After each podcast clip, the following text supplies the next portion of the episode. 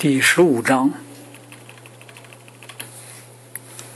一九六四年初，阿瑟和我都确信，仍在军情五处内部上层活动的间谍分子最有可能是霍利斯，而不是米切尔。只有在这个假设下，才能解释在调查米切尔时出现的种种不一致的情况。霍利斯长期以来拒不承认我们的情报机构有被渗透的可能性，他不愿批准在米切尔案件中使用技术装备，他拒绝批准审讯，他在迫于压力之前始终拒绝向美国方面做出通报等等。所有这些在我们看来都可归于一辙。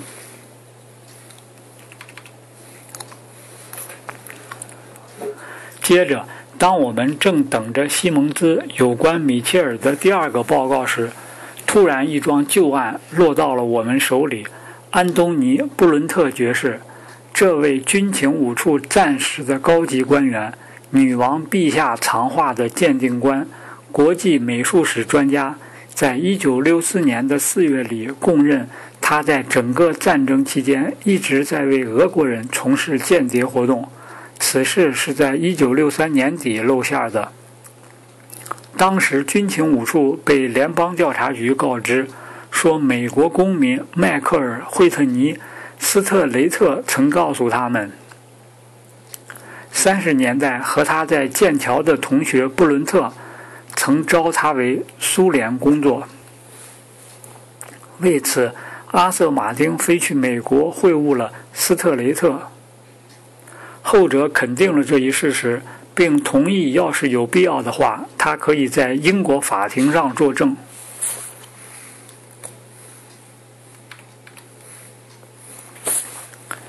为了考虑如何来处理布伦特案件的问题，我们在霍里斯的办公室里举行了一连串的会议。局长把这个案件视为一件非常令人难堪的事，在各情报部门之间旷日持久的争宠夺利当中，只有军情六处曾藏匿过被确认的叛徒，但军情五处迄今为止还没有出过这样的事。这对于我们情报部门在白厅中的声望极为重要，特别是霍利斯，他渴望着得到内阁和内政部官员青睐。深恐布伦特案件影响军情五处的地位。此外，还存在着人们对发生丑闻的恐惧。霍利斯和他的许多高级官员都十分敏感，也非常清楚，如果布伦特事件见诸公众，则对他们自身、对军情五处、对现任的保守党政府将会造成什么样的危害。哈罗德·麦克米伦在一连串的。有关安全的丑闻打击下，终于辞职。普罗富莫事件曾是这些丑闻的高潮，尽管霍利斯因敌视工党而对此毫不隐晦，但当时工党在公共舆论中声望很高。霍利斯非常清楚，由于对布伦特的起诉所激起的丑闻的巨涛。将会把本来处于风雨飘摇中的政府摧垮吞没。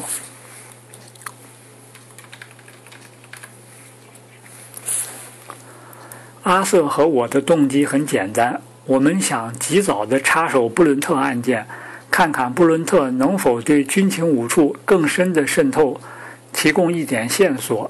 牵涉到斯特雷特的一场审讯，无论如何都不大可能。在获得布伦特的合作上成功，反而会耽误，如果不是彻底破坏这种合作的机会，豁免对布伦特的起诉，这可能是有关军情五处被渗透问题上唯一值得注意的决定。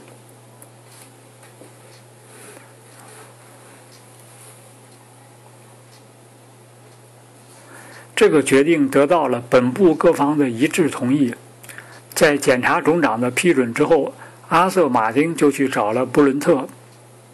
后者几乎立即承认了他曾为苏联罗致人才和充当间谍。在布伦特供认后数天的一个黄昏，霍利斯的秘书打电话通知我，立刻到局长办公室去。霍利斯和琼斯坐在他的办公桌的两旁，神情严肃。维克托·罗斯柴尔德站在窗前，茫然地凝视着前面的格林公园。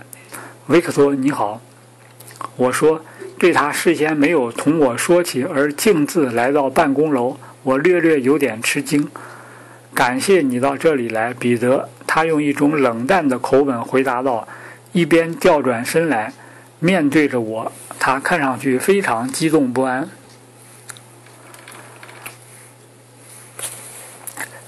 我刚刚把安东尼的事告诉了维克托。霍利斯迅速地打断说：“维克托看上去神情颓丧，这一点也不奇怪。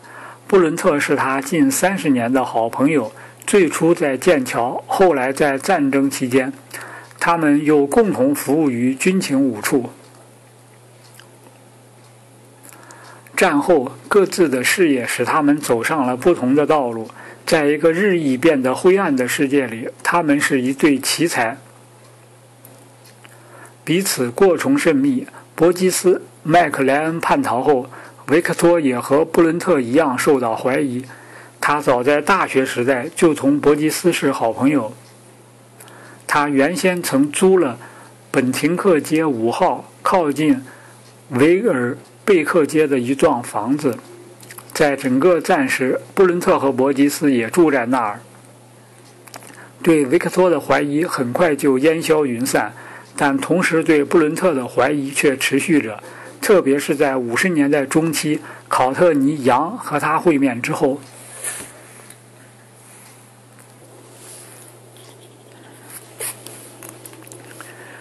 被告知真相后。维克托主要关心的是怎样对他的妻子特斯说这一消息。他和我都清楚，布伦特叛变的消息会给特斯带来比他更大的精神创伤。在一九五八年我第一次会见维克托之后，我就逐渐了解了特斯。他富有魅力，并且具有女性的温柔。他和布伦特过从甚密，在许多方面甚至要超过维克托。他理解他性格中脆弱的一面，并能同他共享对艺术的热爱。在三十年代，他是剑桥学生中才华横溢的左翼知识分子圈子的成员。他们在伦敦举行聚会，在费拉特角度假。此时，整个世界正步履蹒跚地走向二次大战。战争爆发后，特斯麦耶（这是他当时的名字）加入了军情五处。在那里，她同她未来的丈夫并肩英勇战斗，功绩卓著。那时，他同布伦特和伯吉斯他们一样，在本廷克街五号也有几个房间。和他同屋的帕特罗顿史密斯，后来成了卢埃林戴维斯爵士夫人。特斯非常了解，在伯吉斯麦克莱恩叛逃后。军情五处对布伦特的怀疑，但他还是竭力为他开脱。她和她丈夫维克托了解她的清白是来自切身的体验。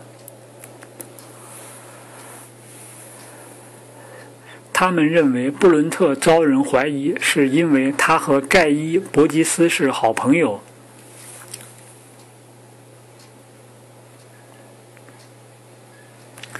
他觉得布伦特是个脆弱而极具天赋的人，但却因命运的拨弄和伯吉斯的叛变而被残酷的长期怀疑，背上了沉重的包袱。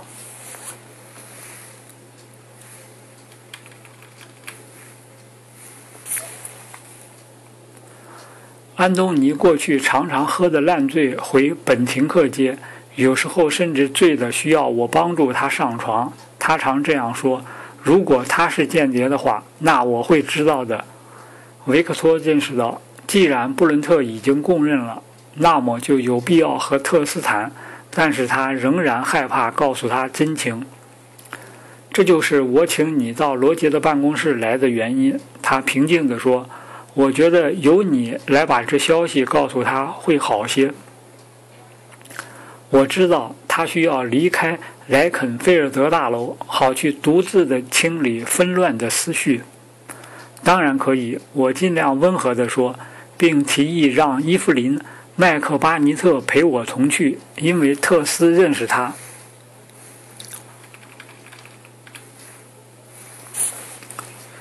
几天后，伊芙琳和我坐一辆出租汽车去圣詹姆斯广场。我们被带进了维克托的书房，这是一个明亮的、具有十足的学者气派的房间，面对着格林公园。房间随处可见他不同凡响的个性的烙印：绘画、科学图表、乐器、各种古代和现代书籍，以及挂在墙上的他自己设计的巨大计算尺。房间里还放着一架钢琴。维克托用它来弹奏爵士音乐，技巧娴熟而富有激情。维克托此刻坐立不安，我看得出特斯已感觉到什么地方出了问题。过了几分钟，维克托对他说：“我有一些消息要告诉他。”然后就轻轻地溜出了房间。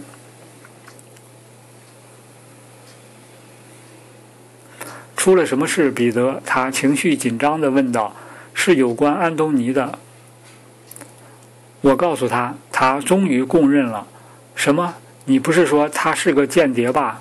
不，特斯，我是这个意思。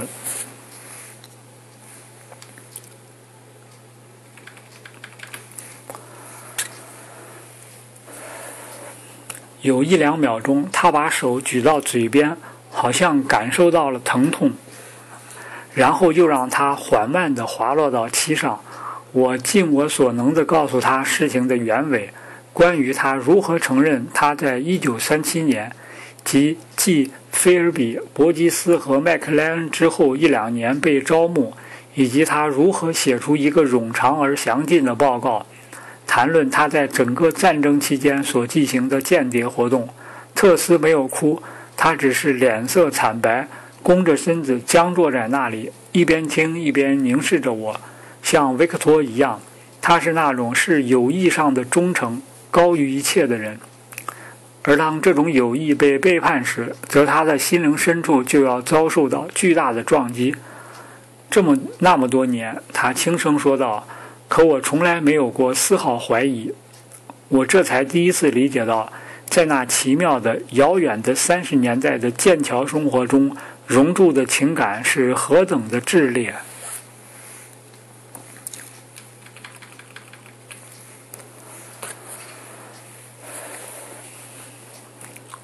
布伦特的供认剧烈地影响了阿瑟的行为，多年的艰辛工作最终证实了他始终是正确的。他从一开始就怀疑布伦特，尽管局里有许多人，如布伦特在战争期间的亲密朋友。迪克·怀特最初不相信有这种可能性。阿瑟变得更带有身不由己的冲动，变得更难于驾驭了。他看上去就像一个能闻出血肉腥味儿的人，在追逐他寻踪已久的猎物时是那样的贪婪和迫不及待。布伦特的供认戏剧性的使人们对渗透问题的态度明朗起来。军情五处内部存在间谍，过去是不可思议的，现在却一下子变得那样真实。阿瑟认定，只要我们抓住这一契机，那么地处新的工作队就能触及到三十年代阴谋集团的核心。他觉得事情正沿着我们的轨道前进，叛逃者和认罪者正大量的迅速出现。他可以。众多，他可以解开众多的谜中的最大的一个谜，识别今天在军情五处内部的奸细。但是，正当阿瑟迫切要求加快、加紧采取行动时，他却遭到地处的新处长卡明的反对。卡明倾向于采取缓慢的和谨慎的处理方法。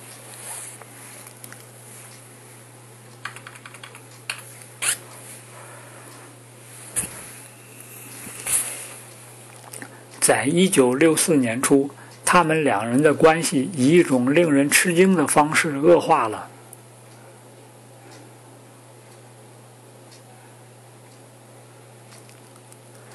阿瑟对卡明毫不敬重，他觉得卡明的方法过于陈旧。阿瑟自1959年以来负责主持重建反苏联间谍工作，并由于他声誉卓著，他的影响大大超出了地处一科。他胸怀大志，雄心勃勃，然而却缺乏谋略。他认为地处的处长应该是他，而不是卡明。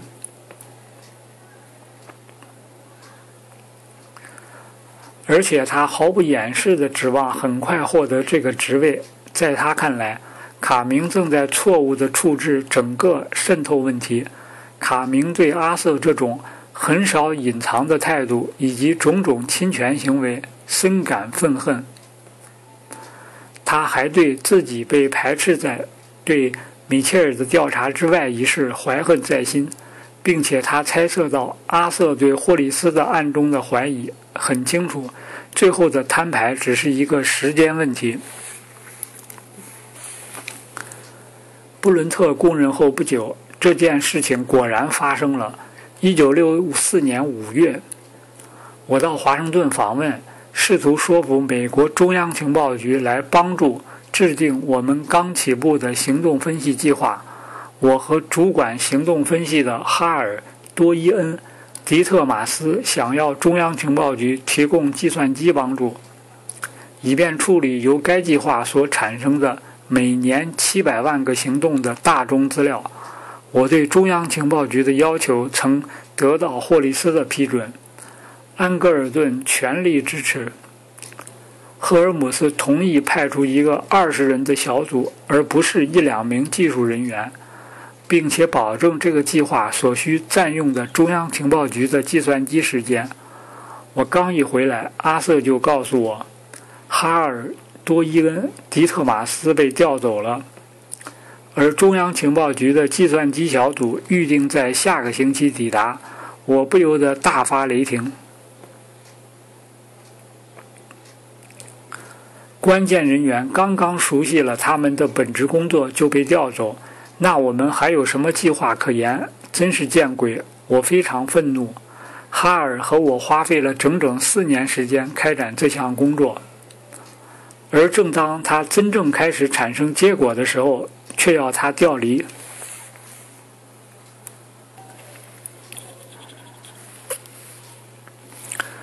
阿瑟和我同样狂躁不安。地处一科的许多工作人员都是精心挑选出来的。他愤恨调走这些人，特别是在反苏联间谍的活动达到最高潮这样的紧要关头。阿瑟冲进卡明的办公室，声称卡明本应该阻止这种调动。争吵声一直传到了走廊里，数月来被抑制的积怨一下子倾泻出来。卡明指责阿瑟凌驾于地处头上，横行霸道。是一种明目张胆的僭越。阿瑟这方面也毫不隐晦他的观点。他认为地处目前的工作简直搞得一团糟。争论的焦点不可避免地集中到最近的米切尔案件上。卡明指责阿瑟对此案想入非非，而照他看来，这已完全是个结案，并且此案还进一步给我们的情报机构的士气造成巨大的损害。阿瑟则反驳说：“就他所知，此案非但不可了结，甚至还有相当漫长的路要走。”卡明把这次争吵向霍里斯做了汇报，霍里斯立即要求写一份有关此事的详尽报告。第二天，卡明把他打算呈交给霍利斯的这份报告的草稿送给阿瑟。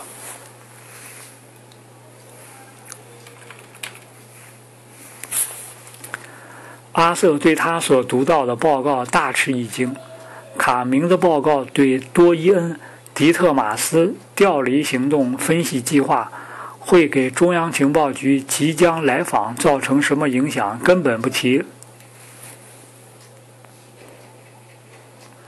报告对阿瑟进行了露骨的攻击，并最终声称阿瑟对军情五处内部间谍的识别存有隐秘的怀疑。而又不愿意把他的怀疑告诉他的处长。阿瑟现在已经到了和卡明公开决裂的地步了。一派胡言，他在卡明的报告页边到处乱涂，在把他送回处理之前，几乎改动了报告的每一行。卡明意识到，这对他来说正是一个取得决定性胜利的机会。他马上把报告原封不动地送给了霍利斯，霍利斯立即责令阿瑟停职二周，以整顿纪律。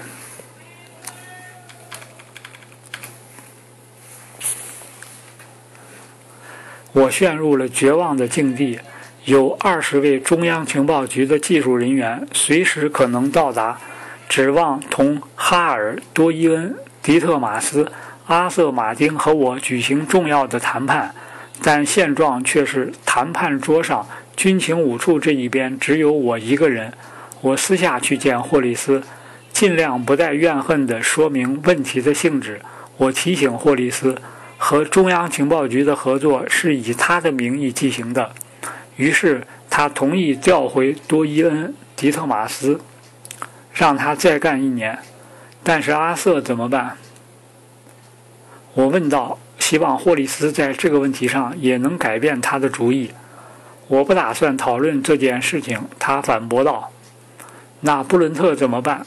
我恳求说，我们刚刚有所突破。可不能把他晾在一边不管。现在正该让阿瑟弄清，他还不是局长。霍里斯严厉地说：“当他坐上这把交椅时，他再去做决定好了。到那时之前，还是我说了算。”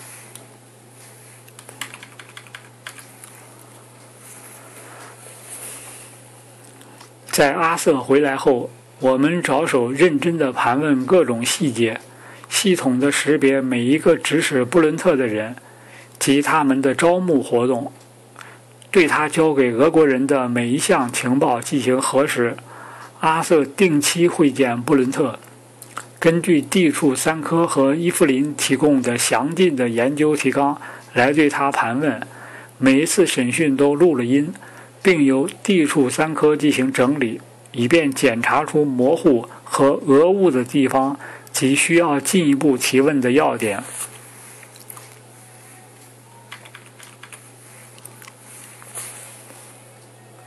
布伦特很快就说出了他的间谍同伙利奥·朗和约翰·凯恩克罗斯。利奥·朗是前英国军事情报机构的官员，约翰。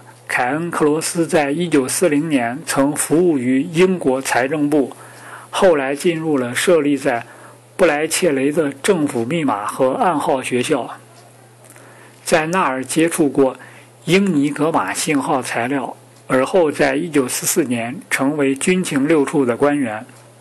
阿瑟告诉朗，假如他和军情五处合作。则很可能免于起诉，因此朗马上就供认了。凯恩克罗斯在罗马接受阿瑟的拜访后也这样做了，但是在提供了最初的线索之后，布伦特就再也不讲什么了。他坐着听着阿瑟的提问，在能做的地方提供点帮助。但是并没有像我们所期望的那样提供大量的细节。阿瑟和我决定一起来对付他。根据事先的安排，我被介绍是分析布伦特供词的官员，然后我来唱红脸，阿瑟来唱白脸。由我告诉布伦特，我对他的供词的真实性非常怀疑，这是一种老式的审讯把戏，但在以前还确曾起过作用。还有一个进一步的新花样，我们把会见安排在莫里斯·奥德菲尔德的公寓里。他在威斯敏斯特区开克斯顿街钱德斯大院内。公寓里暗放着一个录音系统。通常，在布伦特和阿瑟会面时，阿瑟用手提录音机公开地把谈话内容录下来。我们决定，当我去见布伦特时，我们把那个看得见的录音机关掉，以增加他的安全感。霍利斯极力反对这个计划，从一开始他就指示不能对布伦特施加任何压力，以免他叛逃。但我们设法说服他，在这种情况下冒点风险是值得的。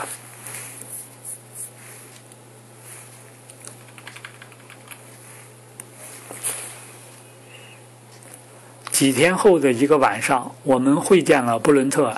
他高高的个子极其消瘦，穿着一套花呢西装，打了一个大蝴蝶结领结。他看上去高贵，略带一点女子气。他友好而带有戒备，特别是对阿瑟。我能看出他们之间存在着一种紧张的关系。谁都不能忘记，他们在十年前曾坐在一起，而此刻布伦特却始终在扯谎。他们以事务性方式谈了大约半个小时，主要是关于布伦特从档案室取走的文件。布伦特不时地扫我几眼。我看得出，他预感到有什么事将发生。最后，阿瑟把我带进了谈话。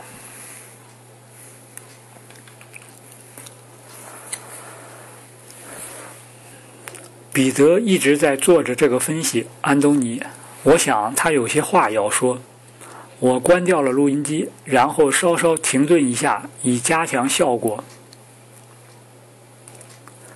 读了你的供词后。我看得很清楚，你没有告诉我们全部的事实真相，好像我击中了他似的。布伦特畏缩了一下，他正坐在一张安乐椅上，两条铅笔一样细瘦的长腿交叠着，他的伸出在外面的那条腿不由自主地抖动了一下。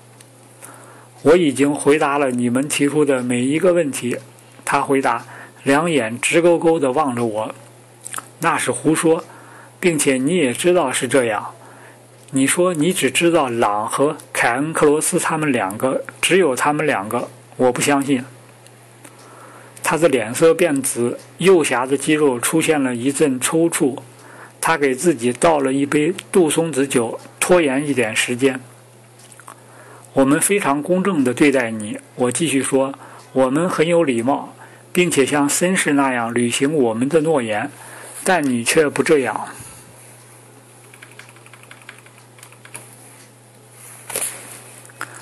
在我做出这番表演的时候，他专心致志地倾听着。他哪儿说了假话？他想要知道。我指出我们认为他有所隐瞒的一切方面。我知道他在试图掂量是否我已经握有新的能置他于死地的证据和信息，或者这些只是来自我们的主观直觉。过了难熬的几分钟后，他开始恢复他的自信。脸颊的抽搐也平息了下来。他知道我们抛不出什么新东西。我已经告诉过你了，彼得。他小声说：“没有其他的人了。”我改换了策略，开始对他的良心施加压力。你可曾想过那些死去的人？布伦特佯作不知。没有人死去，他平缓地说：“我从来没有接触过那种事情。”吉比的谍报员是怎么回事？我气愤地说：“我指的是由军情六处的哈罗德·吉布森指挥的潜伏在克里姆林宫内部的谍报员。吉比的谍报员在战前一直向军情六处提供政治局文件，直到他被布伦特出卖后被处死。他是一个间谍。”布伦特尖刻地说，在这一瞬间放松了他的戒备。暴露出克格勃的职业作风。他知道这种游戏，他知道这里的风险。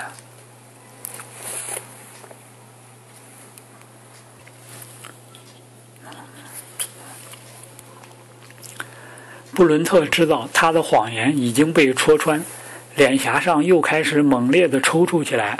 我们较量了有一个小时，但这种角斗进行的时间越长。他越意识到他所处地位的有利。我们在一种难以掩饰的愤怒中结束了会谈。事实是，若是给你选择，你不会出卖任何你认为是弱者的人，是吗？在布伦特准备离去时，我问道：“是这样。”他说，一边站直了身子。但是我已经告诉过你，再没有其他的名字了。他这样有力地说出这句话，使我感到他几乎自己都相信这一点了。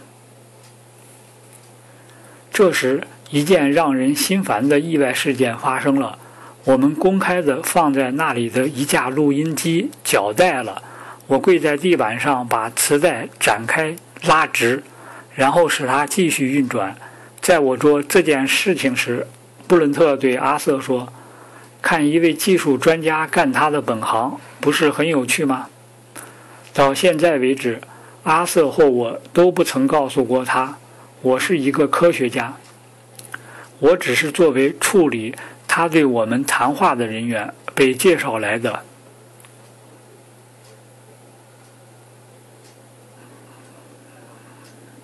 我两眼直视着布伦特，他的脸上泛出红紫色。什么人已经告诉他我的真实身份？你接着跟他干吧。布伦特走后，阿瑟愤愤地说：“他已经演完了。”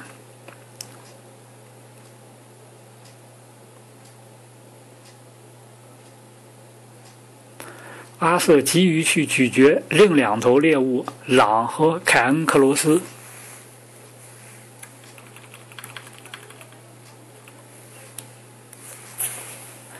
朗曾加入剑桥的使徒学会，一个以自重为宗旨的杰出知识分子俱乐部组织，其中有许多人是左翼分子和同性恋者。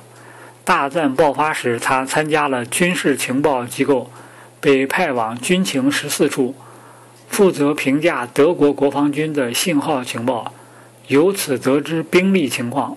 整个战争期间，他一直秘密地会见布伦特，向他递交所有能落到他手上的情报。战后，他转入英国对德管制委员会，在那儿，他最终晋升为军事情报局的副局长。直至1952年，他离职去从事商业活动为止。他离开军事情报局是因为他就要结婚，不想告诉他的妻子说他曾经是一个间谍。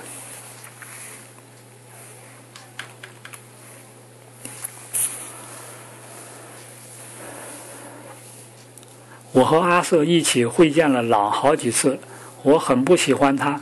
不像剑桥圈子里的其他人那样，他缺少风度。我常觉奇怪，他究竟是怎么被接纳到使徒学会中去的？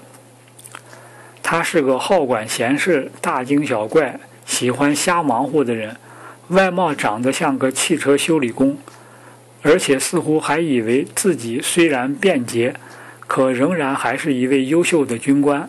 他所做的供词毫无价值。当在某一点上对他提出质问时，他的态度总是翻来覆去的去讲。我们应该相信这样一句老话。他兴致勃勃地对我们讲着他的故事，说他根本不知道还有其他间谍，并声称他在1945年就放弃了所有的间谍活动。这和布伦特告诉我们的不相吻合。布伦特说他在1946年去过德国。劝说朗申请到军情五处任职，朗表示同意，然后由当时才离开情报机构、身率众望的布伦特给他写了一封推荐信。也算是军情五处的运气好，盖伊·利泽尔对穿制服的军官有一种很深的成见，于是他在局里的委员会里表态反对朗进入。尽管当时迪克·怀特表示支持，为此事怀特后来十分难堪。但除了试图加入军情五处外，朗继续在德国进行秘密活动。他矢口否认同俄国人有进一步的接触，而这显然是胡说八道。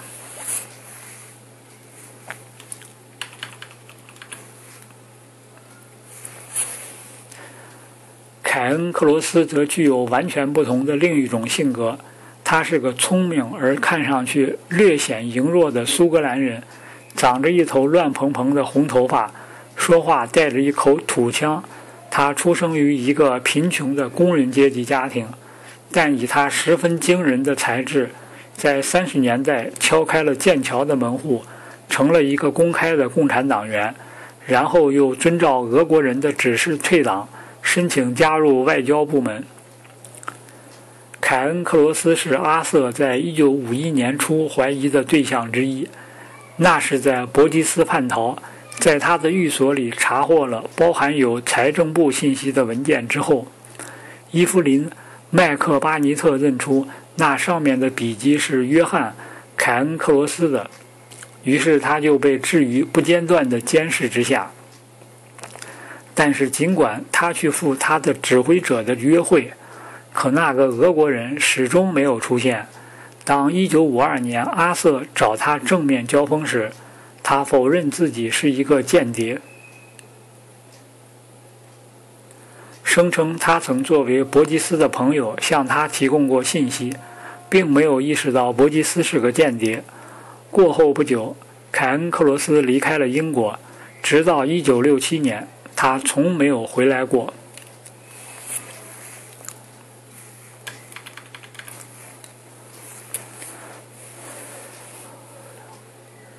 在凯恩·克罗斯供认后，阿瑟和我去巴黎再一次会见他，以便在一个中立国的约会地点听取他的进一步交代。他已经告诉阿瑟，他被一个老资格的共产党员詹姆斯·克鲁格曼招募，他向俄国人递交过来自政府通信总部和军情六处的情报等种种详情。我们急切地想发现他是否还有其他的信息，以便引导我们找出另外的间谍。凯恩·克罗斯是一个能给人以好感的人，狼赶着潮头，随波逐流。当共产党时髦时，他是个共产党；而后又急于保住自己的性命。凯恩·克罗斯则是个始终具有献身精神的共产党人，共产主义是他的信仰。他以一种苏格兰人特有的固执，肃守着他的信仰。同样不像狼，凯恩·克罗斯尽他所能地向我们提供帮助，因为他急于想回老家，认为同我们的合作是他赢得入境许可的最好办法。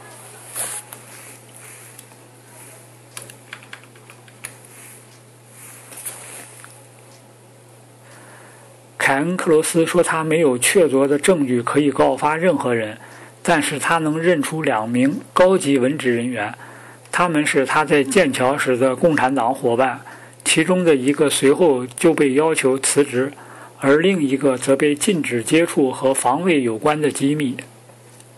我们特别感兴趣的是，凯恩·克罗斯能够告诉我们有关政府通讯总部的事情。”迄今为止，表面上看来，那里似乎在某种程度上逃出了俄国情报机构的视线。然而，我们却非常怀疑，因为那里雇佣的人员队伍非常庞大。凯恩·克罗斯告诉我们，政府通信总部中有四个人，他认为值得进一步调查。其中一个人曾同他在政府通信总部的空中处共过事。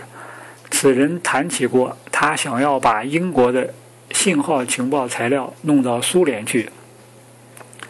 凯恩·克罗斯虽然对他具有讽刺意味的态度感到有趣，但是他无从判断这一说法的真实性，所以他对自己所能起的作用保持沉默。这第二个人，据凯恩·克罗斯说。他在这次回牛津时，把在政府通信总部内部工作的详细情况告诉了他从前的导师。他的导师为他的这种轻率而大惊失色，便把这个情况报告给了政府通讯总部。随后，他就被解雇了。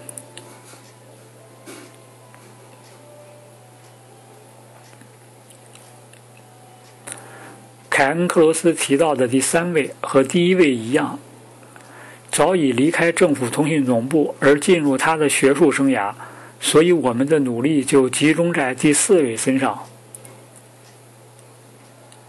他是政府通信总部技术部门的一位高级官员。经过充分的调查，他的事情完全澄清了。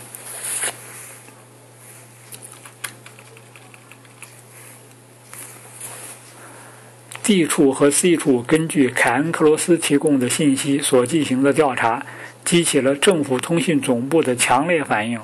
他们警惕地维护着他们自己尊贵的帝国，并且对他们看来是干涉他们内部事务的事情大为愤恨。特别是当我以挖苦的口吻评论他们应该如何改进他们的人员检审工作时，更是如此。在我们地处三科。追踪这些线索时，我仔细斟酌了如何处理布伦特的问题。如今他归我负责了。在我同布伦特会面之前，我必须去出席女王的私人秘书迈克尔·阿迪恩的情况报告。我们在他的皇宫内的办公室里会了面。他谨慎周到而又举止得体，并且向我保证，王室对情报机关认为适宜提出的任何询问。都愿意给予合作。他说话时带着一种超然的态度，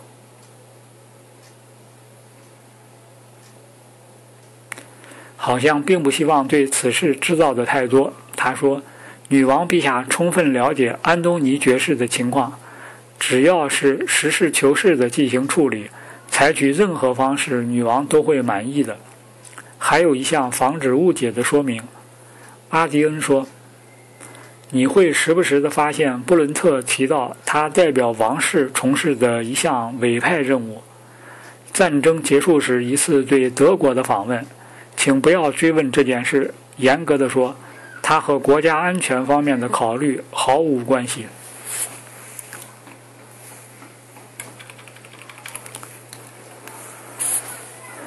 阿迪恩小心地把我带到门口，我情不自禁地陷入了沉思。在对待布伦特的问题上，他的技巧圆熟和军情五处歇斯底里的方式之间该有多大差别？军情五处既要为他可能会叛逃而担惊受怕，又要为丑闻的泄露而有所顾忌。虽然我花了数百个小时和布伦特待在一起，但我却从未得知他出使德国的秘密。但是。王室毕竟已在学习遮盖丑闻的困难艺术方面积累了几个世纪的丰富经验，而军情五处只不过是在1909年才开始干这行当的。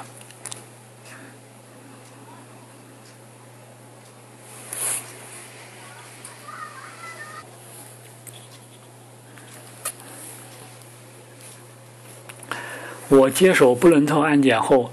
在我考虑采取一项新的策略期间，停止了和他的一切会见。很清楚，正面质问不再会起作用。首先是因为霍利斯激烈的反对做任何会激起他叛逃或发表公开声明的事情；其次是布伦特本人清楚我们掌握的证据是微弱的，我们还仍然只能只是在暗中摸索。在审讯他时，处于盲目无知而不是强有力的地位。我决定，我们必须采用智取的办法，尝试在他的性格特点上做文章。我能看出，布伦特想让我们认为他是乐意帮忙的，尽管他从来不这样做。另外，他很不喜欢被人揭穿他在撒谎。我们必须通过一个缓慢的。逐渐积累压力的过程，来从他身上提取情报，在某个方面取得进展，而不要全线出击。为了做到这一点，我们需要拥有远远超过军情五处当时所具有的更丰富的知识。我还决定把会谈场所移到他的住所去，让他来到莫里斯·奥德菲尔德公寓。他总是带着一种对立的情绪。处于一种坐立不安的紧张的防卫状态，并觉察到他的话被录了音。我觉得转移到他的住所可以减轻他的紧张感，并使得我们之间能够形成某种关系。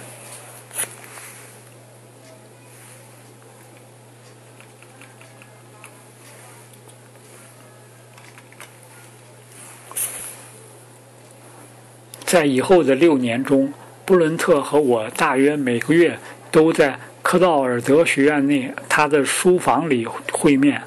布伦特的书房是一间很大的、按豪华的巴洛克风格装饰的房间，镶着由他在科道尔德学院的学生所画的金色叶子的沿边。每一面墙上都挂着精致的绘画，其中挂在壁炉上的是一幅普桑的作品。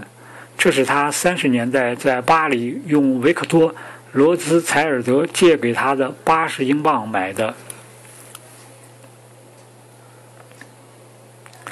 他原该把这幅画留给维克托的大女儿艾玛，但他没有这样做。这幅画后来在估价他的遗产时，价值五十万英镑，上交给了国家。这是个讨论背叛行为的理想场所。每一次会见。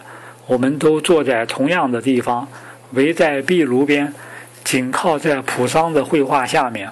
有时我们喝茶，就着精心切制的三明治，而更多的情形是饮酒。他喝马提尼酒，我喝威士忌。我们总在那儿谈着，谈到三十年代，谈到克格勃，谈到间谍和友谊，爱情和背叛。这一段的生活经历给我留下了一生中最鲜明生动的记忆。布伦特是我所见过的最典雅、最有魅力、最有修养的人中的一个。他能讲五种语言，并且他的知识所达到的广度和深度给人以深刻的印象。这种学识并不限于艺术。事实上，正如他不无骄傲地告诉我的。他在剑桥获得的第一个学位是数学，而他还对科学哲学保持着终身的迷恋。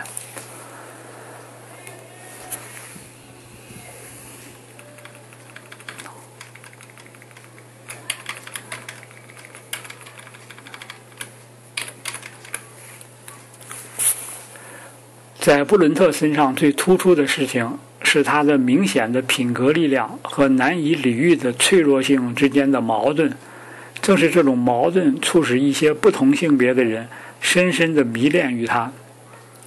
他显然是个同性恋者，但事实上，据我从他那儿得知，他至少有过两个情妇，他们同他保持终身的亲密关系。布伦特能在这一分钟里是一个艺术史专家和学者。在下一分钟就成了情报部门的官僚，或者变成间谍，变成柔弱的同性恋者，变成慢条斯理的国教信徒。但是，所有这些角色都使他作为一个人而付出代价。在我们开始会面后不久，我就发现布伦特远没有从免于起诉中得到解脱，而是继续背负着沉重的负担。这不是一种负罪的负担，因为他不觉得自己有罪，他感到痛苦，只是因为觉得自己欺骗了特罗斯、柴尔德和像迪克、怀特、盖伊、利泽尔那样的好朋友。在盖伊的葬礼上，他曾泪流满面。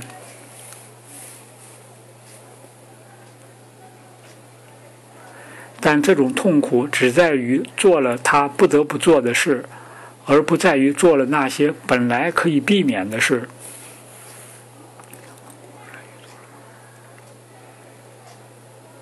他的负担来自他的那些朋友、伙伴和爱人赋予的责任的重压。他了解他们的秘密，而且他感到有责任保守这些秘密。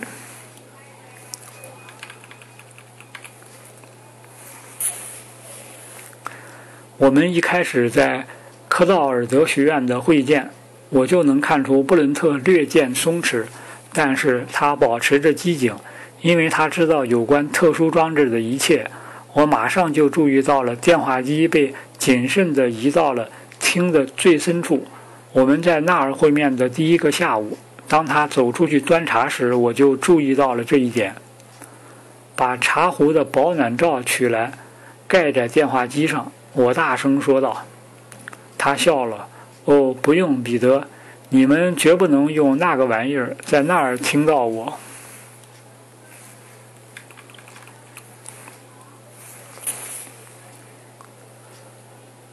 起初，我在一个小笔记本上做笔记，但是要把所有的东西都记下来是相当困难的，因此我不得不设法采用一种暗中记录谈话内容的方式。最后。紧邻科道尔德学院的房子要改装成现代化的，于是我安放了一个探针话筒，穿过墙通到了布伦特的书房。这是一件棘手的工作，测量必须十分精确，才能确保探针放在挨着我们座位的布伦特这一边的正确位置上。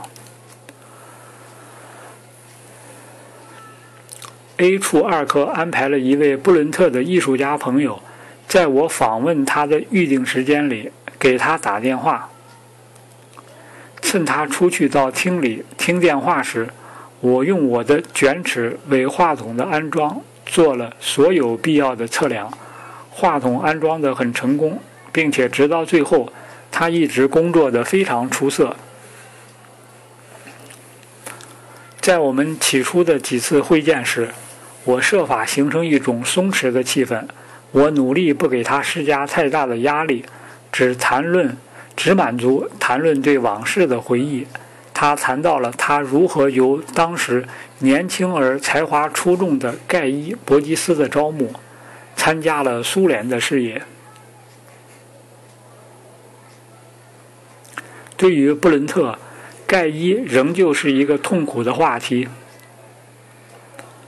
他刚在莫斯科孤身一人的死去，他那昔日魁梧强壮的身躯被多年的凌辱压垮了。你会发现这是难以置信的。他一边倒茶一边告诉我。但是任何很了解盖伊的人，真正了解他的人，都会告诉你，他是一个伟大的爱国者。哦，我相信是如此。我说，他只是想要英国成为共产主义。他死之前，你得到过他的消息吗？布伦特神经质地慢慢喝着茶，杯子和茶托在他的手里微微地颤抖。然后他走向他的书桌，取出一封信给我。这是最后一封，他说：“你们没有漏检他，他是被亲手交来的。”随即，他离开了房间。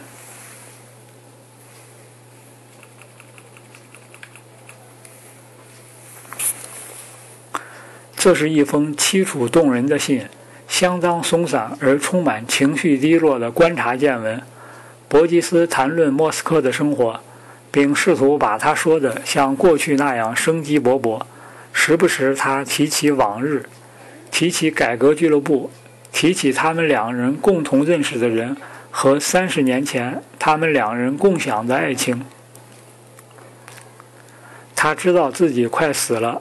但临终前一刻，也没有停止他的呼唤。我读完这封信时，布伦特回到了房间里。他心烦意乱，因为他知道我能看出伯吉斯对他仍然意味着什么。这就更增加了我的怀疑。我第一次赢得了一个关键性的胜利。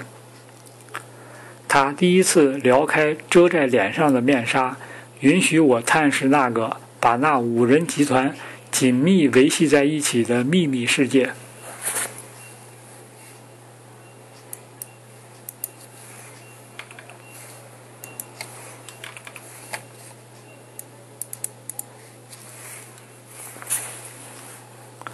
布伦特是在俄国情报机构的全盛期加入这个组织的。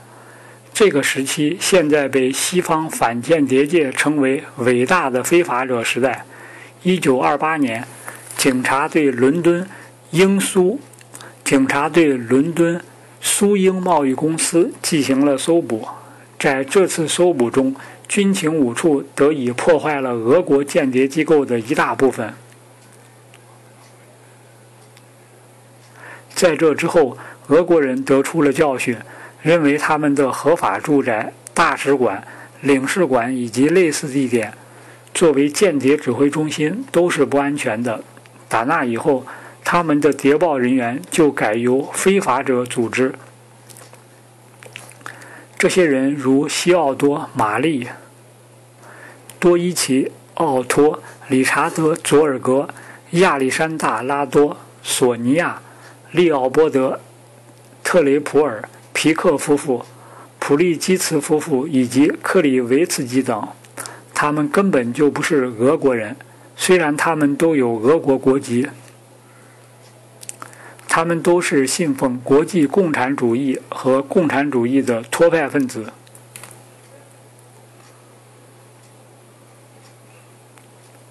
他们搞地下工作，常常冒着极大的个人风险。并走遍全世界去物色潜在的招募对象，他们是俄国情报机构有史以来最出色的招募者和指挥者。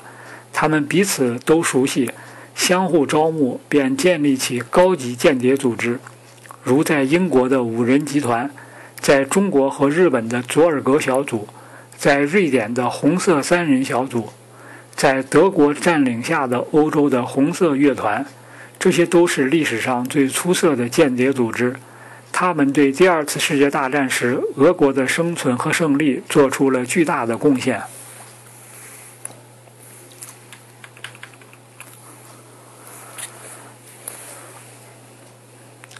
与菲尔比和伯吉斯不一样，布伦特从没有见过他们的第一任指挥者西奥。他从前是个匈牙利神父，名字叫西奥多·玛丽。玛丽理解像菲尔比和伯吉斯这一类人的理想主义和他们采取政治行动的愿望。他在国际政治方面是个具有强烈感染力的导师，他的学生都崇拜他。在一九三六年到一九三七年间，玛丽由奥托接替。精心安排伯吉斯招募布伦特的人，正是奥托。和西奥一样，奥托是个东欧的中产者，也许是捷克人。他能够使得苏联的革命事业具有吸引力，而他并不只是通过谈论政治原因来做到这一点，而是通过同他的年轻的招募对象分享相同的欧洲文化背景来达到。布伦特在许多场合下对我承认，若是由俄国人提出让他参加，那么他是否会这样做很值得怀疑。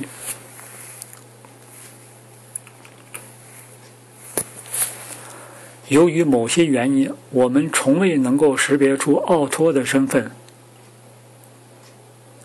菲尔比、布伦特和凯恩·克罗斯都声称，他们从来就不知道他的真实姓名。尽管菲尔比在他的供认中告诉尼古拉·埃利奥特，他在华盛顿时从联邦调查局档案里的照片中认出过奥托。那时他是以一个名叫阿诺德·多伊奇的共产国际间谍的面貌出现的。但是当我们核对时发现，菲尔比在华盛顿期间，联邦调查局档案中并没有多伊奇的照片。我常常带着布伦特一大册接着一大册地翻阅军情五处的俄国情报机构官员的档案，希望他能认出他来。布伦特对待这些文册就好像他们是国家美术馆的边牧一样，他透过他的半月形眼镜仔细地研究他们，间或做一下短暂的停留，好像在欣赏一下。某个特别生动的面孔，或是街角上一个惹人注意的优雅的雕塑，但是我们还是一直没有认出奥托，也没发现五人集团在这么多年后还如此不顾一切要隐瞒他的身份的原因。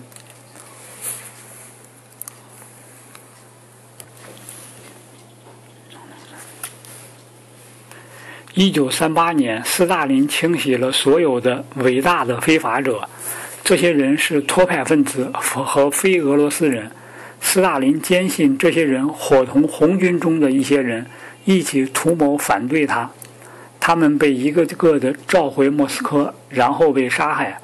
他们中的大多数人是在完全清楚等待着他们的命运的情况下，甘心回去的。也许他们希望能以他们在西方为他所做出的伟大贡献，来说服这位发疯的暴君。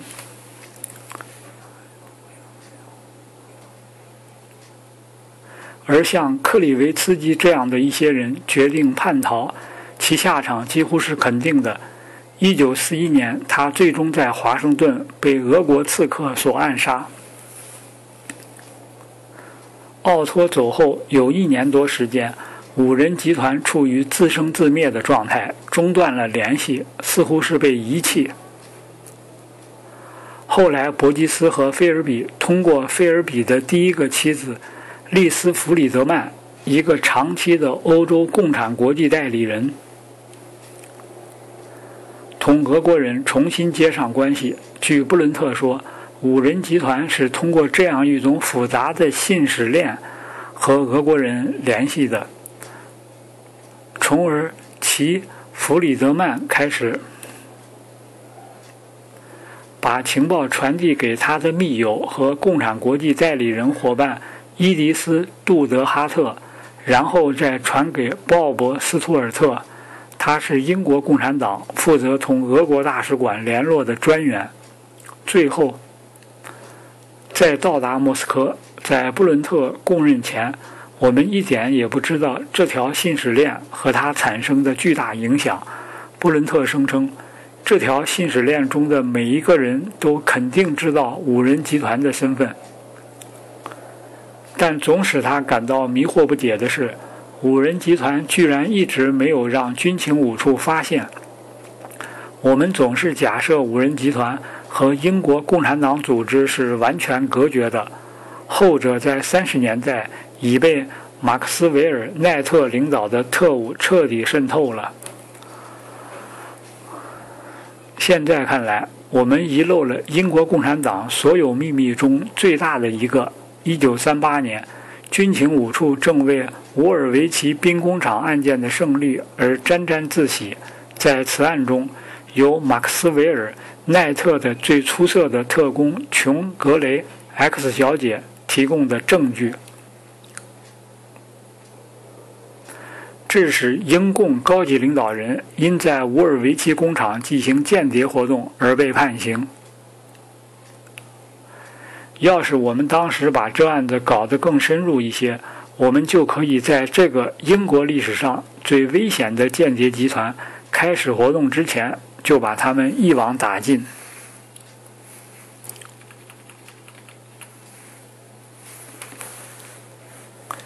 一九四零年末，俄国人终于同五人集团恢复了联系。从这个时期起，他们直接进入了情报世界。这个时期，他们的指挥者是亨利，一个真名叫阿纳托里·格洛莫夫或高尔斯基的俄国情报官。他在外交官的外衣掩护下进行工作。格洛莫夫一度负责指挥五人集团中的所有间谍，几乎可以肯定，包括在维诺纳通讯中出现的那八个匿名人，直到。他1944年赴华盛顿去领导唐纳德·麦克莱恩，后者当时在英国使馆任职。留在伦敦的间谍后来则由鲍里斯·克罗托夫接手指挥，他是克格勃官员。他在维诺纳情报中透露了那几个匿名间谍的存在。布伦特说。他对克格勃指挥官的职业特性非常佩服，但是他们从来没有用像奥托那样的方式来激励他。格洛莫夫和克罗托夫是现代俄国情报机器的专家官员，而对布伦特来说，三十年代天才的欧洲指挥者才是真正的艺术家。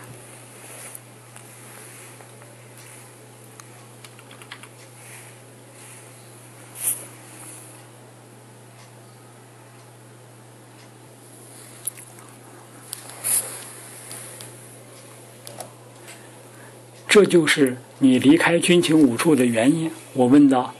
哦，一部分是，他说，他们劝诱我留下，但是他们并不真心需要我。金将很好的为他们服务，我知道他已经爬得很高了。我需要我的艺术。总而言之，他们若真想要我，他们可以轻而易举地胁迫我留下来的。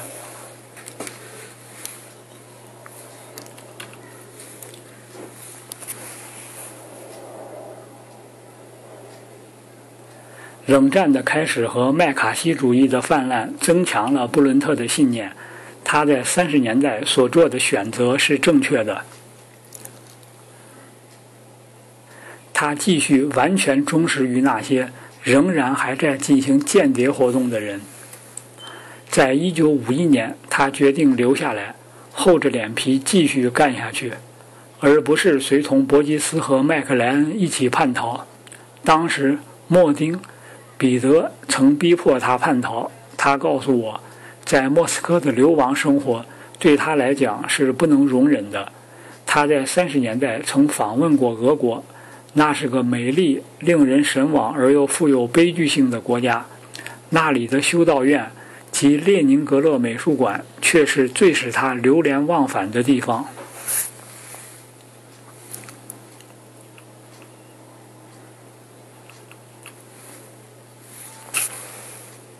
一九五一年后，留下来的只剩布伦特和菲尔比了。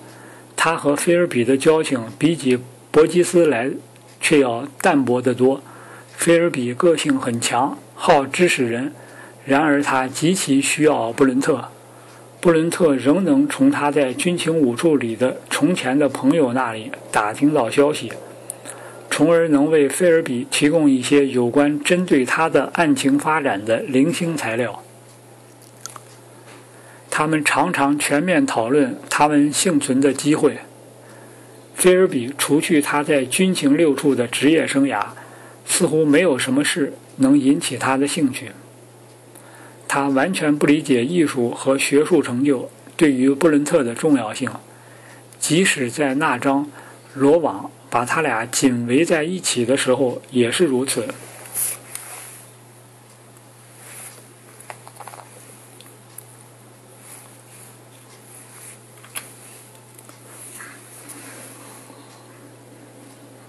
金和我有不同的生活观念。布伦特告诉我，他毕生只有一个抱负，当一名间谍，而我还有其他的追求。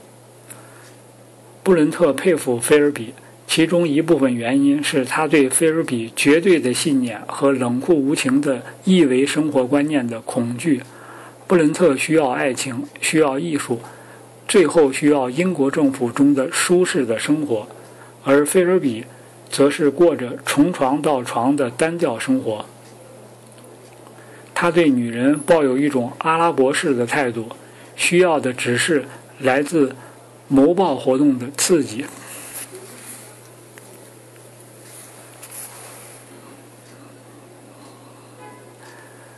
艾塞亚·柏林曾对我说：“安东尼的困境在于，他既想要用社会的猎犬去打猎。”又要同共产主义的野兔跑在一起。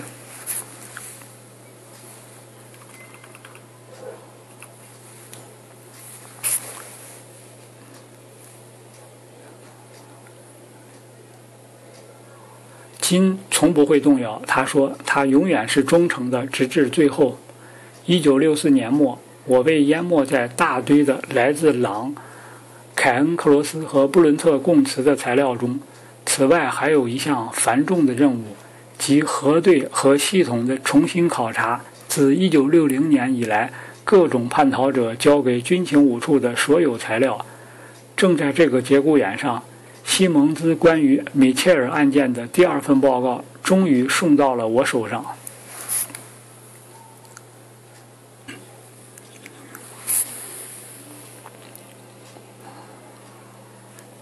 一天早晨，大约在一九六四年十月大选的前两周，霍利斯的秘书给我送来了一个厚厚的文件夹，并告诉我当天下午去局长办公室讨论这份报告。我连把它读完都嫌时间少，更不用说研究它了。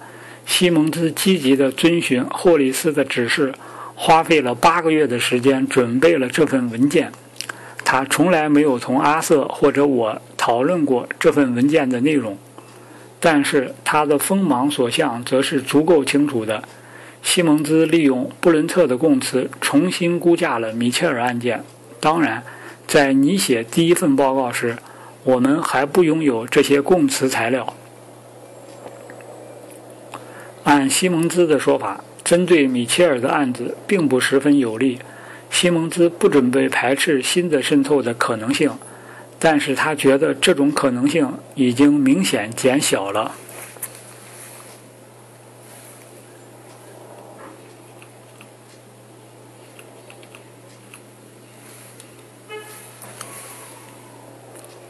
阿瑟也在当天早上收到了西蒙兹的报告。他知道他正被人撇开，并知道在这样迟的阶段上散发这份报告的决定是一种蓄意的策划，以防任何反击。他告诉我，他打算在会议上采取这样的立场。在获得充分的时间来研究它之前，他不对此发表意见。在会议开始时，他保持着沉默，积郁着怒火，坐在会议桌的一边。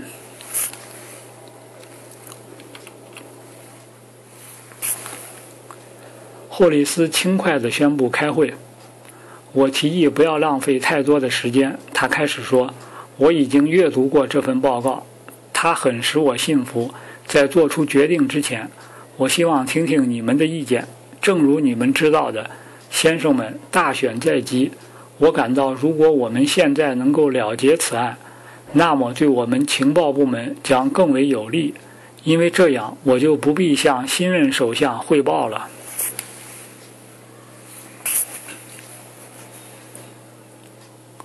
每个人都知道他的意思，他不想向工党领袖哈罗德·威尔逊汇报，而后者看来越来越有可能在未来的竞选中击败保守党对手。霍利斯的态度非常直截了当。布伦特、朗、凯恩克罗斯的案子停顿在某些有用的初步结果上，米切尔一案则被攻克，所有的事情都干净利索地解决了。他想要结束这件案子，并把渗透问题已经消失这一点记录在案。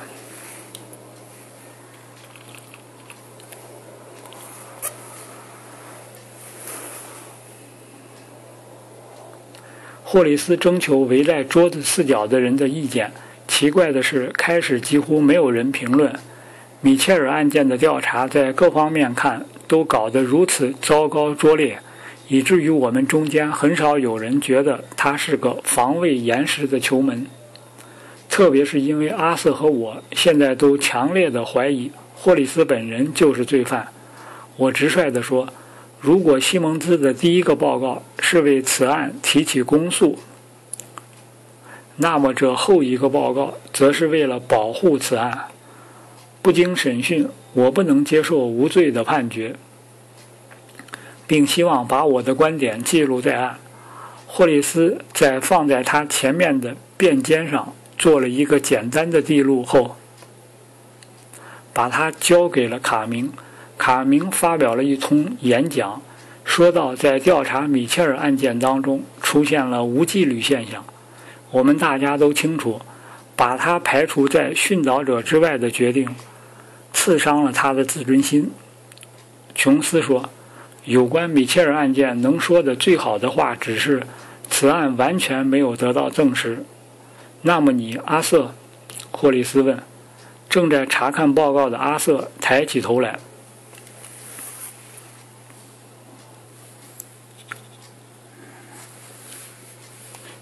但是他说，存在第三种可能性：某些人能操纵米切尔来做他们的挡箭牌。桌子四周一下子沉寂下来，他和霍利斯互相盯视了一会儿。房间里的每一个人都准确地知道阿瑟的意思。我希望澄清这个说法。卡明从桌子另一端说：“西蒙兹焦急地急速翻动着他的报告，好像他在寻找阿瑟的假设是否以某种方式被不知不觉地搞到报告里去了。”霍里斯只是捡起他刚刚丢下的话头，而忽视了阿瑟的评论，好像他根本没有听见。好，我们必须做一个决定，他说。因此，我建议把这个案子了结并记录在案。他的笔停在了文件上，阿瑟再也控制不住他自己了。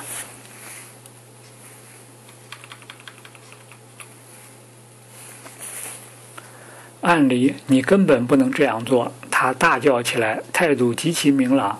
你实质上是无视格里金有关渗透问题的全部断言。有关克拉布行动也存有一个泄露机密的问题，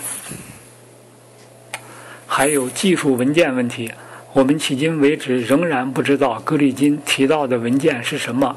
无论米切尔案件的状况如何，忽略这些情况的存在不可能是正确的。霍利斯试图躲避这一攻击，但是阿瑟步步紧逼。他知道霍利斯做得太过火了。西蒙兹承认，他对有关格里金的材料知道的太少，无法提出一个权威性的意见。琼斯也认为，对格里金做进一步的工作是较稳妥慎重的解决办法。霍利斯感到他已经无法控制这个会议了，他恼怒地扔下他的笔，指示帕特里克·斯图尔特对格里金的一系列尚不甚分明的材料进行最后一次审查。同时，他命令米切尔的案子到此结束。这次会议后，我去找了琼斯。我说：“局长委派一个官员研究任务，却不跟我这个研究部门的头头商量一下。而且当时我正整天忙于对付从布伦特、朗、凯恩克罗斯以及在华盛顿的叛逃者那里接踵而至的大堆材料。”这简直是无法容忍的。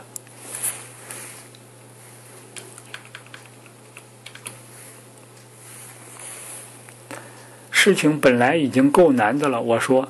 但是如果我们还要各自为政，那岂不是乱套了吗？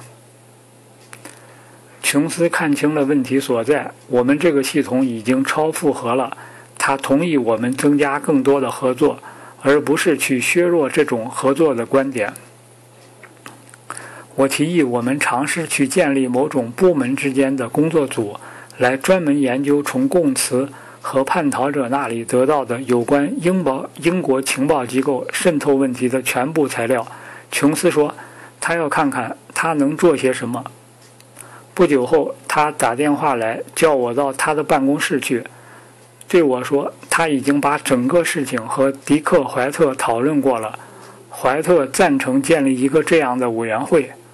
迪克去说服霍利斯，后者最后勉强表示同意。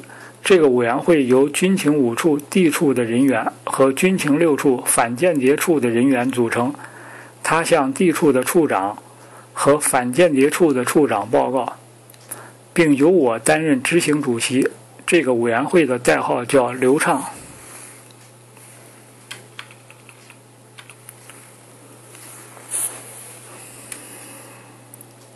霍里斯用对西蒙兹的报告争吵做借口来压缩阿瑟的权力范围。他把现在正在成长发展的地处一科一分为二：地处一科负责指挥战役和行动，和新地处一科调查科处理反间谍方面的调查。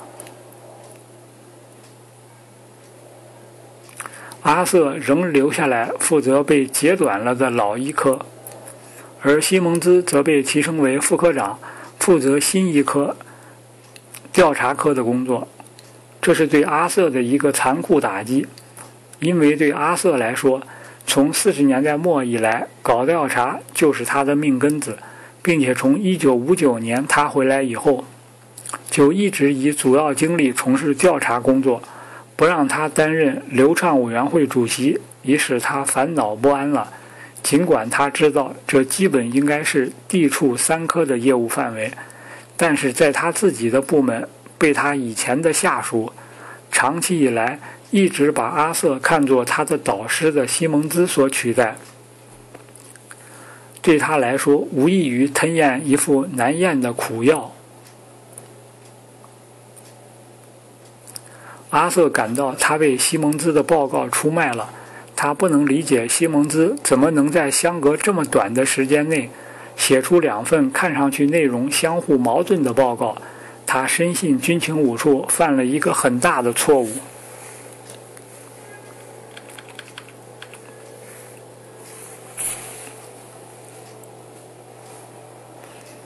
阿瑟变得非常鲁莽，就好像一种总是处于潜流状态的自我毁灭的冲动突然征服了他。他坚信，他成了牺牲品，是因为他忘我的追踪渗透问题的缘故。使事情更为糟糕的是，霍里斯指示，尽管这二个部门是彼此独立的，但还让阿蒙对两边都进行照看，以尊重他的广博的经验和知识。这是个荒谬透顶的安排，必然导致灾难。这两个人不断的争吵。阿瑟认为这种照看意味着控制，而西蒙兹则要按他自己的方式行事。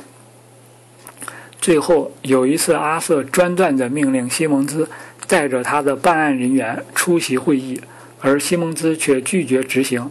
于是他们终于闹翻了。阿瑟告诉西蒙兹，说他正在妨碍他的协调工作，而西蒙兹则反驳说这是阿瑟对他的干涉。并向卡明递交了一份书面的控告材料。卡明把这份材料交给了霍利斯，并建议立即将阿瑟解雇。霍利斯对此欣然同意。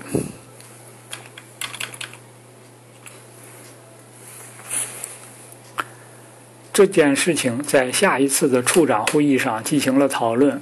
阿瑟在那里没有盟友，许多处长都感觉受到他那强硬的。有时是狂放不羁的工作作风的威胁，在这些处长当中，他只有比尔·马根一个朋友。他坚定地护卫阿瑟直至最后，但在做出决定时，比尔刚好缺席。我记得事情发生的那一天，阿瑟来到我的办公室，神情出奇的安详。他们把我解雇了，他简单的说。罗杰给了我两天时间清理我的办公桌。事实上，他被调到了军情六处，这是由于迪克·怀特的坚持，并克服了霍利斯的反对才安排的。尽管这个调动保住了阿瑟的养老金，但他的事业却在其全盛期中断了。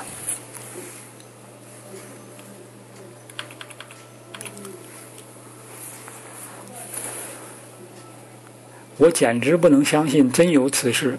一个世界上最优秀的反间谍官员。当时，由于他的娴熟的技能和丰富的经验而享有名副其实的国际声望的专家，却为和官僚上司之间的小小的口角而遭到解雇。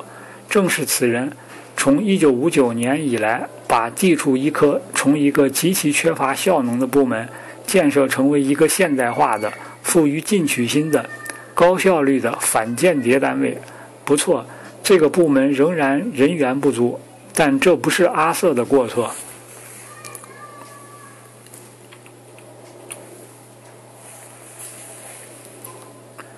阿瑟的最大缺陷就是他的天真质朴。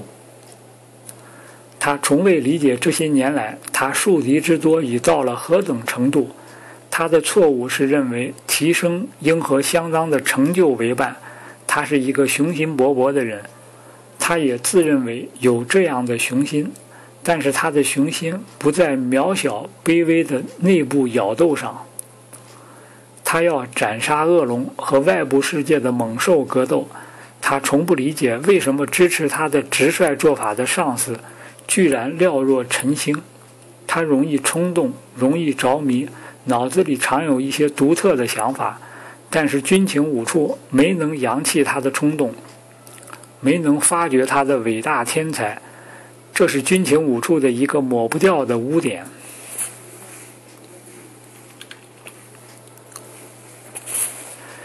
在他被解雇的那天晚上，他说：“对我来说，离开这个地方真是件大好事。”但我知道这不是他的真心话。我试图让他打起精神来，使他坚信霍利斯是为保护他自己而制造了整个事件，而我对此却又无能为力。